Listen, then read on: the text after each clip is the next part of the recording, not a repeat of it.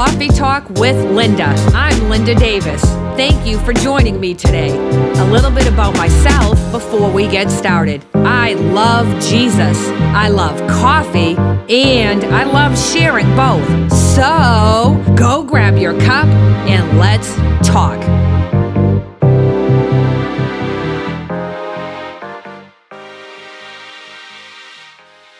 I want us to talk about something today that everybody struggles with at some point in their life. A lot of people struggle with it on a pretty consistent basis, even if they don't appear to struggle with it on a consistent basis. And some have finally matured to the point that they truly rest in all that they are in Christ. We have an identity in Christ that is completely new. And we really should be completely confident in that. You know, there's a lot, maybe not so much today, but you go back even just one generation. Now, if you want to go back two or three generations, it's even more significant, much more significant. I don't know why we've lost it, but we have. But used to be somebody's last name represented who they are. Sometimes unjustly, sometimes very justly. When somebody says your rep your reputation precedes you, it's typically it's typically how they identify us. They don't really know us, but something about our name association, face association has gone before us and set up a perception, an identity of who we are. And so, interestingly, there's a scripture, even you could call it a story, I guess, biblically, where Jesus is talking and he asks his disciples, Who do you say I am? Who do you say that I am? What about you? Who do you say that I am? And the Lord brought this scripture to my mind the other day, and it's in Luke chapter 9. If you want to just go there real quick, because it's an identity issue. Verse Let's start at verse 18. One time, when Jesus was praying in a quiet place with his disciples nearby, he came over to them and asked, Who do people think that I am? My goodness, that right there. Don't we ask that question even ourselves? Who do people think that I am? Is that my importance? What you think I am? In one sense, yes, because I want to be a living epistle of Jesus Christ. But in another sense, I can't care who you think I am as long as I know who I am in Him. And that's my whole point today because that's what I felt like the Lord was asking. He was bringing to my remembrance this scripture. And Jesus is asking, Who do people think I am? And verse 19 is disciples answer him and they say, Some are convinced you're the prophet John who has returned. So people don't really know. So that's one thing. When we get so caught up in who others think we are, who others say we are, and they don't really know. So, why are we putting so much weight on other people's words, other people's labels, of who they say we are when they don't really know. They don't know. They're going on presumption or hearsay. Some people haven't even had any interaction with us whatsoever. And they're critiquing us. Most times based on what someone else has said about us. And I promise you this one if somebody's talking to you about me, they probably talk to me about you. So keep that in mind when you're listening to others' words. I'll say that one more time. That's not my point of today, but I want to say that one more time. If somebody is talking to you about me, they have probably talked to me about you. So keep it in mind. Who do people think I am? Jesus is asking. And his, his disciples start saying, Well, some think you're the prophet John. Others think you're Elijah. I'm paraphrasing here. Others think you're one of the Jewish prophets that's been brought back from the dead.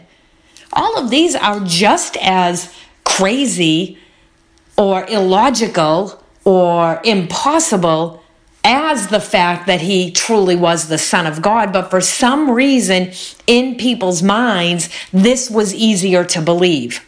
It's easier for me to believe that you might be the prophet John returned. It's easier for me to believe that you are Elijah. It's easier for me to believe that you are one of the Jewish prophets brought back from the dead than it is to believe that you were born from a virgin of God, his son, sent to the earth to restore fellowship on my behalf, take my sins upon your back so I could be completely forgiven.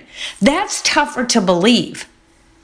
They don't really want to believe he's the Son of God walking around manifest in the form of man. But he is. Just as much as he could have been John the Baptist walking around returned. Just as much as he could have been Elijah. Just as much as he could have been any of the Jewish prophets brought back from the dead. So let's get to the truth of matters when it comes to other people. Let's find out who they really are before we profess a determination of who we think they are. Let's get to the root of the identity of who they really are.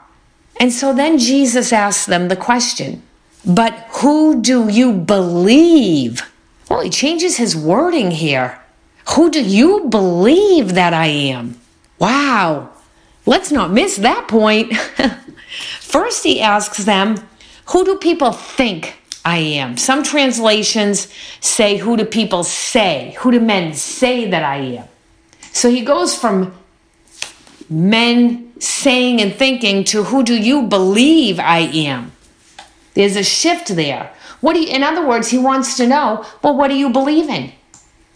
Are you believing the words, the judgments, the perception, the prejudice of man?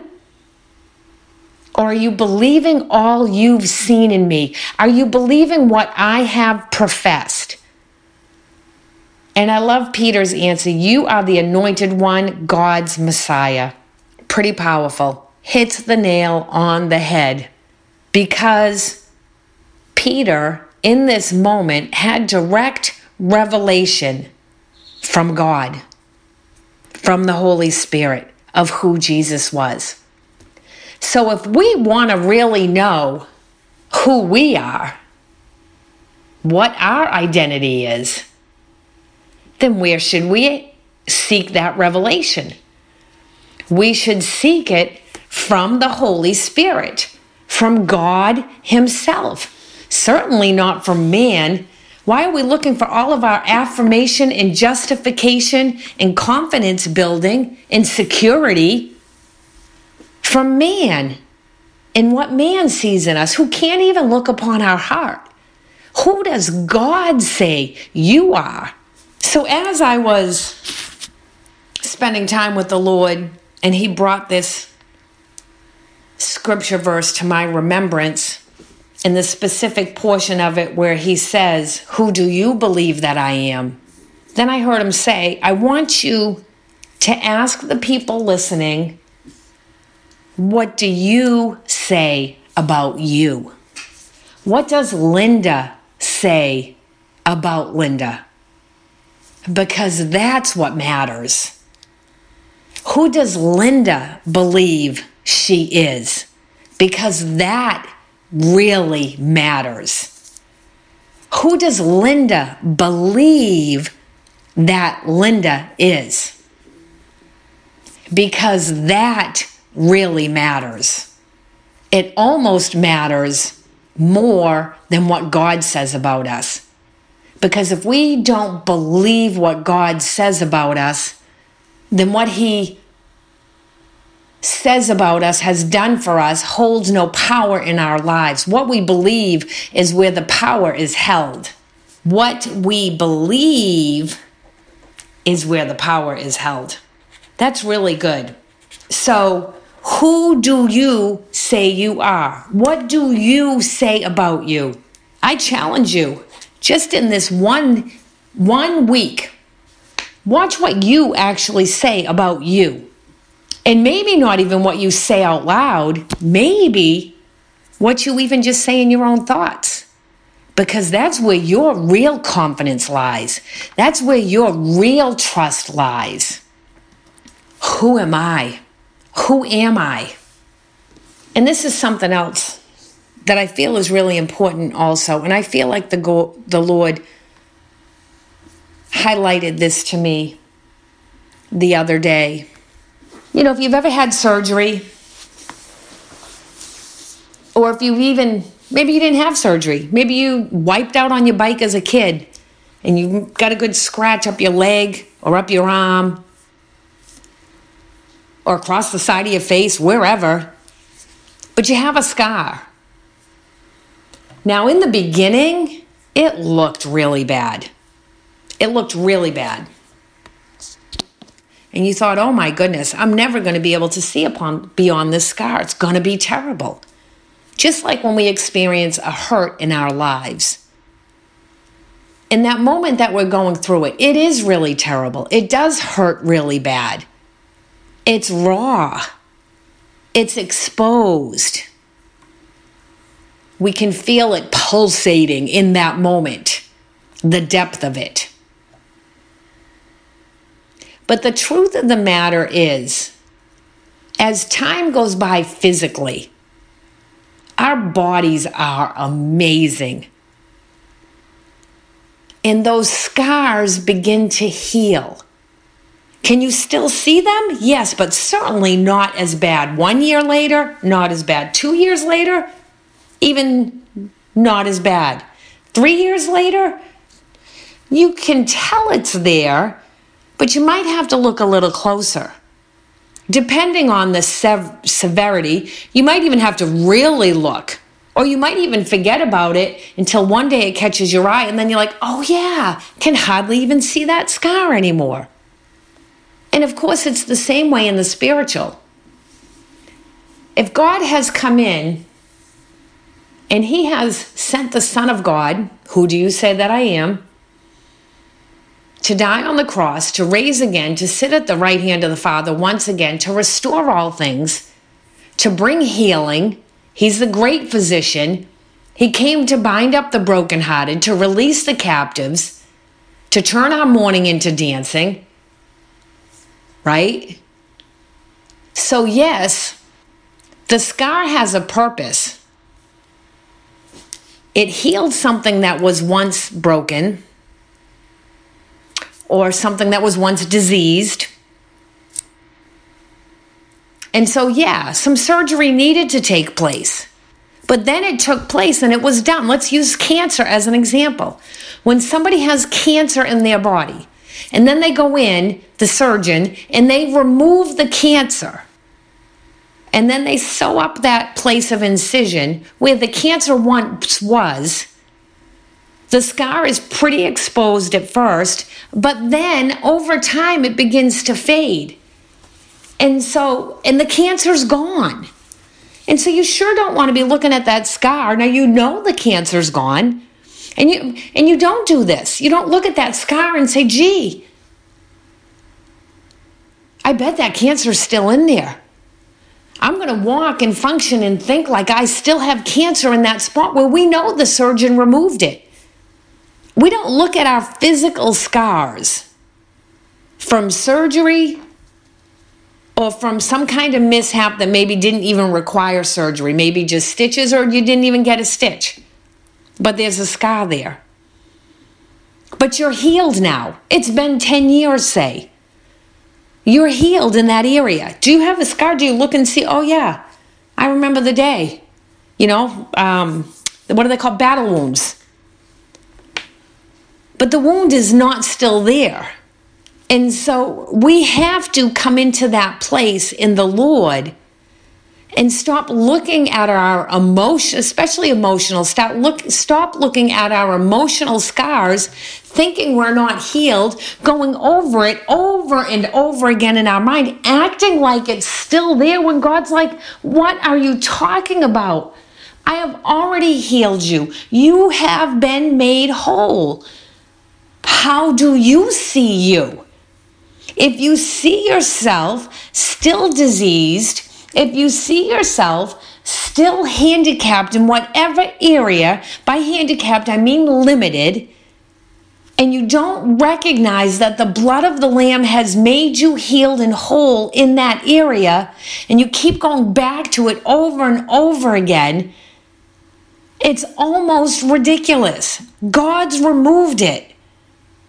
The scar is there for a testimony of praise, not to relive it over and over again. Praise God, I was once wounded there, but I've been made whole in Him by His blood. Just like, praise God, I once had cancer, but the surgeon came and removed it, and now I no longer do. Do I have a scar there that says, look, I had this, but God, the surgeon came in and removed it? it's no longer there. Instead of resurrecting these things that God has already healed us from time and time again. Again. And we keep reaching back and grabbing for it like we never experienced any healing.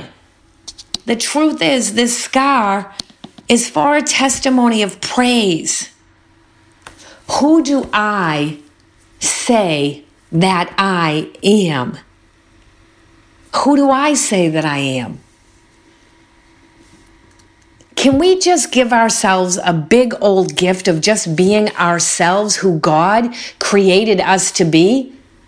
Instead of judging and nitpicking and contradicting and analyzing and um, critiquing everything about somebody else that we find different, well, praise God, they are just how God created them to be. Let's give others the gift of being themselves and let's gift ourselves that one big, huge package of a present. Let's wake up each day and say, you know, me wake up tomorrow and say, you know what, Linda, I'm just going to let you be you. I'm just going to let you be you today. I'm just going to let you put down all the guards. I'm just going to let you be you. Have fun and enjoy your day in the Lord. I'm not talking about just going out and doing whatever you want to gratify your flesh. That's not what I'm talking about. Of course, being obedient in the spirit. You know, I'm not competing against anybody in the body of Christ. I'm just going to be me and what God has called me to do and anointed me to do. We have to understand how God sees us, first of all. First and foremost, we are His beloved. He loves us. No matter what, He loves us. We are His child. Jump over to um, Ephesians chapter 1 real quick. We've all been restored at that moment of salvation. It just takes us sometimes. Uh, we are worthy. If we weren't worthy, Christ would not have died on the cross for us. If God did not, not look down and say, I love you so much, I want you to understand who you are. I want you to be restored in me. You're my child. I want you to carry my name. I want you to walk with integrity and character and dignity, dignity and, and understand you're powerful, you're mighty in me. I want you to know all that. If we weren't worthy of that, then he never would have sent his son to pay the price to have that. And that's what Ephesians chapter 1 tells us. Starting at verse 3. Every spiritual blessing in the heavenly realm has already been lavished upon us as a love gift from our wonderful Heavenly Father, the Father of our Lord Jesus, all because He sees us wrapped up into Christ. This is why we celebrate Him with all our hearts. And He chose us to be His very own, joining us to Himself even before He laid the foundation of the universe. And because of His great love, He ordained us so that we would be seen as holy in His eyes with an unstained innocence. That's how God sees us through the blood of Christ in an unstained innocence. For it was always in his perfect plan to adopt us as his delightful children. Through our union with Jesus, the Anointed One, the moment we became saved, the moment we accepted Jesus as the Son of God, that He died for our sins on the cross, that He rose again on the third day, the moment we and asked for forgiveness for our sins and professed Him as our Lord and Savior, in that moment, we became His delightful children. We got to see ourselves that way. We got to stop seeing ourselves as the stepchild. We got to stop seeing ourselves as the outsider in the Lord. His tremendous love cascade that would cascade over us would glorify his grace. For the same love he has for his beloved one Jesus, he has for us. Now wrap your mind around that one. The same love he has for his beloved one. Who do you say you are? Who do you say you are? Are you his beloved one? Who do you say you are? Because who you say you are is who you are. Hopefully, you followed that one. Who do you say you are? Because who you say you are is who you are. I can pump it into you all day long. I can be an edifier and an encourager all day long. But who you believe you are is who you are. I promise you that. And if you're not sure who you think you are, watch your words about yourself and you'll find out, or even just your thoughts. Maybe it doesn't make it out of your mouth. And let's grow up into the reality of who we really are. And that's a co heir with Christ worthy of the love of God, worthy of the sacrifice of Jesus Christ, worthy to have fellowship with the Lord, worthy to sit at the banqueting table. So, in Ephesians 1 now, at verse 7, since we are now joined to Christ, we have been given the treasures of redemption by his blood, the total cancellation of our sins all because of the cascading riches of His grace. This superabundant grace is already powerfully working in us, already there. It's already, it can't be put there. This is an interesting fact. This just came to my mind. Little different to share, but shalom. Gonna share it anyways. When a girl is born, she is already carrying all the eggs that she will ever produce in her life in that little body.